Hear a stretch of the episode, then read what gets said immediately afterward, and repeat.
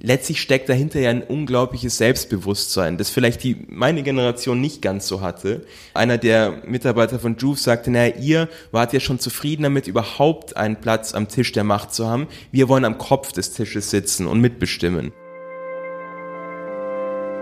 Hinter der Geschichte. Der wöchentliche Podcast für Freunde der Zeit. Herzlich willkommen, liebe Hörerinnen und Hörer, zu einer neuen Folge des Podcasts Hinter der Geschichte für Freunde der Zeit. Mein Name ist Caroline Würfel, ich bin Redakteurin bei Zeit Online und mein Gesprächspartner heute ist Sascha Chaimowitsch. Hallo Sascha. Hallo. Sascha ist verantwortlicher Redakteur beim Zeitmagazin und hat in der aktuellen Ausgabe die Titelgeschichte geschrieben. Darin geht es um eine New Yorker Beratungsagentur, gegründet von jungen Aktivisten, die sich zur Aufgabe gemacht haben, Konzernen und NGOs die Jugend von heute zu erklären, also wie die Generation Z so tickt und Konzerne darüber zu informieren, warum Konsum und Idealismus für diese Generation nicht zu trennen sind. Das passt natürlich ganz gut in den aktuellen Diskurs hier in Deutschland über die beständigen Missverständnisse und unterschiedlichen Kommunikationswege zwischen Jung und Alt. In den vergangenen Wochen haben vor allem Klimaproteste und das Video des YouTubers Rezo mit dem Titel Die Zerstörung der CDU die Generation gegeneinander in Aufruhr gebracht. Wie ist es eigentlich bei dir? Du bist 34 Jahre alt. Verstehst du die jungen Leute heute noch, Sascha? Ich gehöre ja offiziell mit 34 zur Generation darüber, nämlich der Generation der Millennials oder Generation Y genannt. Und für mich bei der Recherche war es auch deshalb so interessant, mit diesen Menschen dieser jungen Agentur zu sprechen, weil es eigentlich die erste Generation unter meiner ist, die jetzt erwachsen ist. Also es sind ja 17-, 18-Jährige und ich muss sagen, dass ich vor der Recherche viele Fragen hatte an diese Generation und danach feststellen muss, die sind wirklich anders als meine. Das Startup heißt Juve und wofür steht es? Juve ist eine Abkürzung für das englische Wort juvenile, also jugendlich und die beiden Punkte über dem U, die für uns wie Ü klingen, machen letztlich aus dem U so eine Art Smiley. Das ist also ihr Logo eigentlich, deswegen Juve geschrieben. Ich hatte von dieser Agentur, bevor ich deine Geschichte im Zeitmagazin gelesen habe, wenn ich ehrlich bin, noch nie etwas gehört. Wie hast du von diesen jungen Leuten und Aktivisten erfahren? Also der springende Punkt ist, dass sie Aktivisten sind. Das heißt auf Social Media auch sehr aktiv und mehrere dieser Teammitglieder im Führungsmannschaft von Juve sind auch in Amerika relativ große Aktivisten. Sei es jetzt beispielsweise bei Themen wie gleiche Bildungschancen für alle oder junge Leute, die sich gegen Waffengewalt einsetzen. Die sind da extrem gut vernetzt und sowas, so dass ich die einfach auf Social Media entdeckt habe. Wenn man zu so jungen Aktivisten nach New York fliegt, hat man da eigentlich ein bisschen schlechtes Gewissen, wenn man hier in Berlin ins Flugzeug steigt? Ähm, wir haben glücklicherweise nicht über meine Anreise gesprochen, aber die sind natürlich selber, muss man sagen, die sind vernetzt über das ganze Land und das sind natürlich die Paradoxien, mit denen die natürlich selber auch leben. Also die haben sozusagen ihr Hauptquartier am Times Square in Manhattan, aber arbeiten nicht alle von dort aus, sondern müssen dann durchaus auch beispielsweise zu ihren Kunden quer übers Land fliegen. Aber über diese Paradoxien denken und sprechen die auch. Erzähl doch mal, wie war das, als du da am Times Square bei denen im Büro warst? Was hast du da erlebt? Was hat dich vielleicht am, was war am prägendsten und was hat dich am meisten überrascht? Erstmal, wenn man da reinkommt, also im Büro, Nähe von Times Square, wenn man es so auf den ersten Blick sieht, denkt man erstmal nicht an eine amerikanische Marketingagentur, sondern es sieht eigentlich eher aus wie in einem Hostel. Also man sieht junge Menschen in schlaffrigen Jeans und in Pullis und es liegen Rucksäcke rum. Es wird interessanterweise wenig still gesessen, sondern entweder man ist tatsächlich am Computer oder, und das fiel mir auf, alle bewegen sich so durch den Raum mit den Handys und so. Also es ist alles relativ so hibbelig chillig im Büro von denen und gleichzeitig schon auch sehr, und das merkt man sofort, professionell, weil die wirklich hart arbeiten. Also von morgens bis abends ist dieses Büro besetzt. Die haben Kundentermine im Stundentakt. Es gibt Skype-Calls, also Videokonferenzen mit Mitarbeitern, die haben ja ein Netzwerk so eine Art Marktforschungsnetzwerk aus tausend Menschen zwischen 14 und 22 über ganz Amerika verteilt. Und da ist also ständig Kommunikation. Und die wirkten auch gerade, ich habe sie auch beobachtet bei Kundenterminen zum Beispiel. Und das ist schon verblüffend, wie man so mit 17, 18, 19 sich dann in so eine große New Yorker PR-Agentur stellt vor so doppelt so alte Menschen und denen dann erstmal so eine Stunde lang Vortrag hält. Und die Menschen, also diese PR-Angestellten, die sich diesen Vortrag angehört haben, die hingen wirklich an den Lippen, diese Jugendlichen, weil es, was die Jugendlichen denen zu erzählen haben, natürlich total spannend ist für Konzerne, für PR-Agenturen. In den USA macht diese Generation Z ein Viertel der Bevölkerung aus und die haben eine Kaufkraft von 44 Milliarden Dollar. Also eine sehr begehrte, aber auch komplizierte Generation, wie man ja auch an der Politik momentan sieht. Was läuft denn sozusagen am Beispiel oder aus Sicht der New Yorker Kids falsch in der Kommunikation, beziehungsweise was machen ältere Unternehmen nicht richtig oder könnten sie besser machen? Was ist, wenn man mal beschreiben würde, was ist eigentlich dieser Gap, dieser Kommunikationsgap, wie lässt er sich definieren zwischen der Generation Z und den älteren Generationen? Also eigentlich der Gründer hat mir das Ganze am Anfang so erklärt, er meinte, das System ist an vielen Stellen kaputt. Also die haben beobachtet, und jetzt äh, sozusagen zitiere ich die so ein bisschen, die haben beobachtet, wie, als sie klein waren, die Finanzkrise viele ihrer Eltern dazu zwang, in Jobs zu bleiben, in denen sie nicht respektiert wurden. Und daraus haben diese Jugendlichen Schlüsse gezogen, nämlich sie müssen die Dinge in die eigenen Hände nehmen. Und ein ganz großes Thema für diese Marketingagenturen, diese Jugendlichen, ist das Thema Diversität. Also dass quasi sie das Gefühl haben, dass in Führungsetagen, in Konzernen, in Betrieben was sie dort an Menschen vorfinden, sieht nicht so aus wie ihr Amerika, in dem sie leben. Also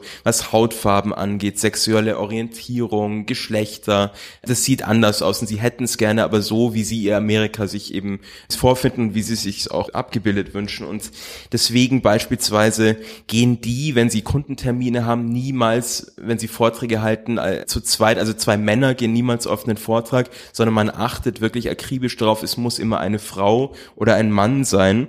Und um zu zeigen, wie sozusagen weit es bei denen geht, die sagen dann auch hinterher, naja, beziehungsweise solche Menschen, die sich als Männer identifizieren. Also diese Unterscheidungen machen die ganz selbstverständlich und fordern die, glaube ich, auch für ihre Zukunft in Firmen, in denen sie irgendwann mal arbeiten wollen. Und auch das Thema soziales Gewissen eines Unternehmens steht ganz, ganz hoch im Kurs bei denen. Also die möchten, dass sich eine Firma nicht nur um Profite sorgt, sondern auch um das soziale Auskommen ihrer Mitarbeiter, also Förderung der Kinder beispielsweise, was Bildung angeht.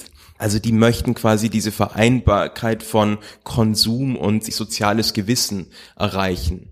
Ich finde, du beschreibst das ganz schön, gerade diese Einheit zwischen Idealismus und Konsum, von der man ja immer denkt, die gäbe es überhaupt gar nicht.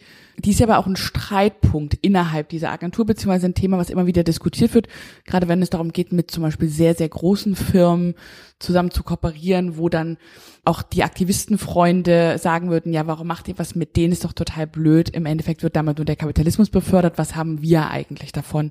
Was sind die Argumente, der Agentur zu sagen, nee, das ist gut, dass wir genau in diesen im Endeffekt kapitalistischen, sehr, sehr schnellen Markt reingehen und Einfluss nehmen. Ja, es gab ein schönes Beispiel, das die Markenchefin dieser Firma Nadia Okamoto gesagt hat, nämlich dass manche ihrer Aktivistenfreunde äh, sie ghosten, also auf WhatsApp nicht mehr auf ihre Nachrichten antworten, als sie erfahren haben, mit welchen Firmen eigentlich Nadia Okamoto zusammenarbeitet, nämlich großen Konzernen aus der Kosmetikindustrie zum Beispiel, aus der Lebensmittelindustrie. Und was die jungen Mitarbeiter bei Juve sagen, ist, dass, naja, diese großen Marken werden ihre Duschgels, ihre Bodylotions und so weiter ja sowieso an uns, die junge Generation, verkaufen. Sie werden sowieso Werbung schalten, es wird sowieso weitergehen, wir konsumieren das Zeug ja alle.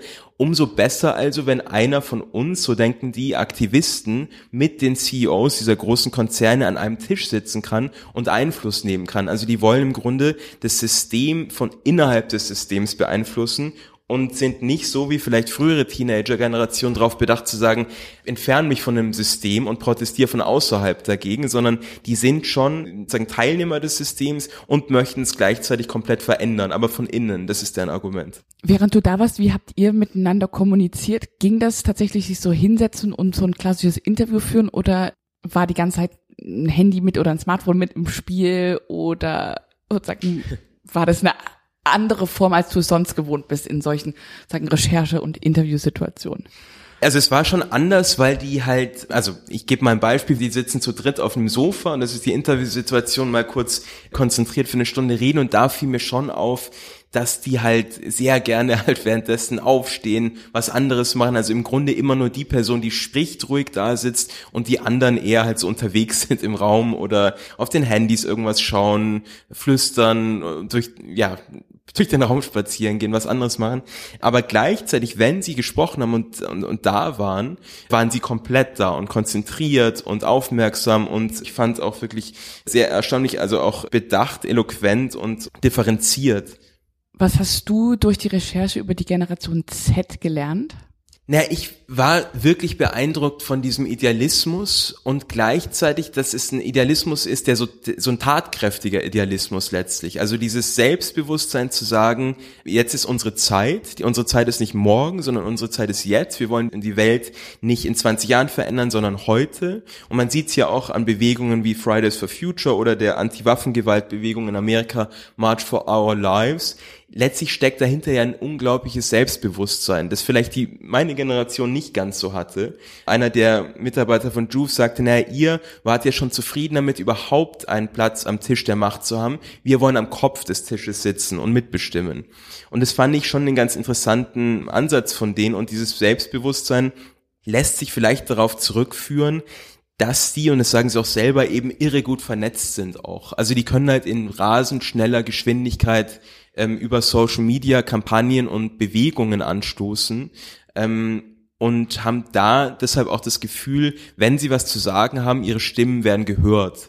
Das ist schon was Neues und bedeutet offenbar auch Selbstbewusstsein es gibt ja viele Dinge, die in Amerika anfangen, gerade solche Start-ups und solche Entwicklungen beobachtet man ja ganz viel zuerst in den Vereinigten Staaten. Hast du mal geguckt, gibt es eigentlich eine ähnliche Agentur oder eine Gruppe junger Leute, die in Deutschland sowas versuchen? Also es gibt Marketingagenturen, es gab es schon immer, dass es Marketingagenturen gibt, in denen junge Menschen arbeiten. Was es nicht gibt, ist letztlich ein Unternehmen, das so organisiert ist, wie diese Juve-Firma organisiert ist, mit einem Marktforschungsnetzwerk aus tausend Menschen, mit einer Führungsmannschaft aus Teenagern, zwölf Menschen und Dutzenden Beratern, alle in diesem Teenageralter. Also so konsequent durchgezogen gibt es das nicht. Du hast es eben schon erwähnt, die Millennials, also unsere Generation, man könnte jetzt sagen, wir kommen da nicht besonders gut weg, beziehungsweise werden da die Wahrheiten doch sehr klar von der Generation Z ausgesprochen, nämlich ihr habt mitgemacht oder ihr macht mit und wir versuchen im Endeffekt das System zu verändern. Dieses Selbstbewusstsein, von dem du auch gerade sprachst, glaubst du, wir können das noch lernen? Besteht da noch eine Chance für uns? ähm, Vielleicht ist es ja so, dass wir von denen inspiriert werden können. Ich glaube, was wir wahrscheinlich nicht so drauf haben werden wie die, ist, solche Netzwerke bilden zu können. Als 34er, ich habe Social Media vor, sagen wir mal, gut zehn Jahren sozusagen kennengelernt und für mich war das eine Plattform, wo ich alte Schulfreunde wiederentdeckt habe und die neuen Leute, die ich so kennenlernen, irgendwie halt mich mit denen vernetzen konnte. Die im Vergleich haben im Grunde alle Menschen, denen die je begegnet sind, sind Teil ihres Netzwerks. Es war ja immer da, die sind aufgewachsen mit Social Media. Das heißt, die sind von Anfang an halt einfach, es gab niemand, der verloren gegangen ist. Das heißt, da kommt schon, das ist ein großer Vorteil, den die haben. Aber ich glaube, die können schon inspirierend sein für uns alle. Also natürlich ist da viel Idealismus dabei und die Realität zeigt denen ja auch im Alltag, dass nicht alles so läuft, wie sie wollen. Und am Ende sitzen sie oft dann auch ohnmächtig vor Konzernchefs, die das, was die wollen, am Ende natürlich nicht ganz so radikal durchsetzen. Aber ich glaube, der Idealismus kann inspirierend sein für viele. Danke, Sascha. Danke dir. Liebe Hörerinnen und Hörer, das war der Podcast Hinter der Geschichte für Freunde der Zeit. Diese Woche sprachen wir über die Titelgeschichte im Zeitmagazin von Sascha Chaimowitsch. Wenn Sie mehr Geschichten hinter den Geschichten hören wollen, abonnieren Sie uns auf den einschlägigen Seiten wie Spotify oder iTunes. Wir freuen uns auf nächste Woche. Machen Sie es gut.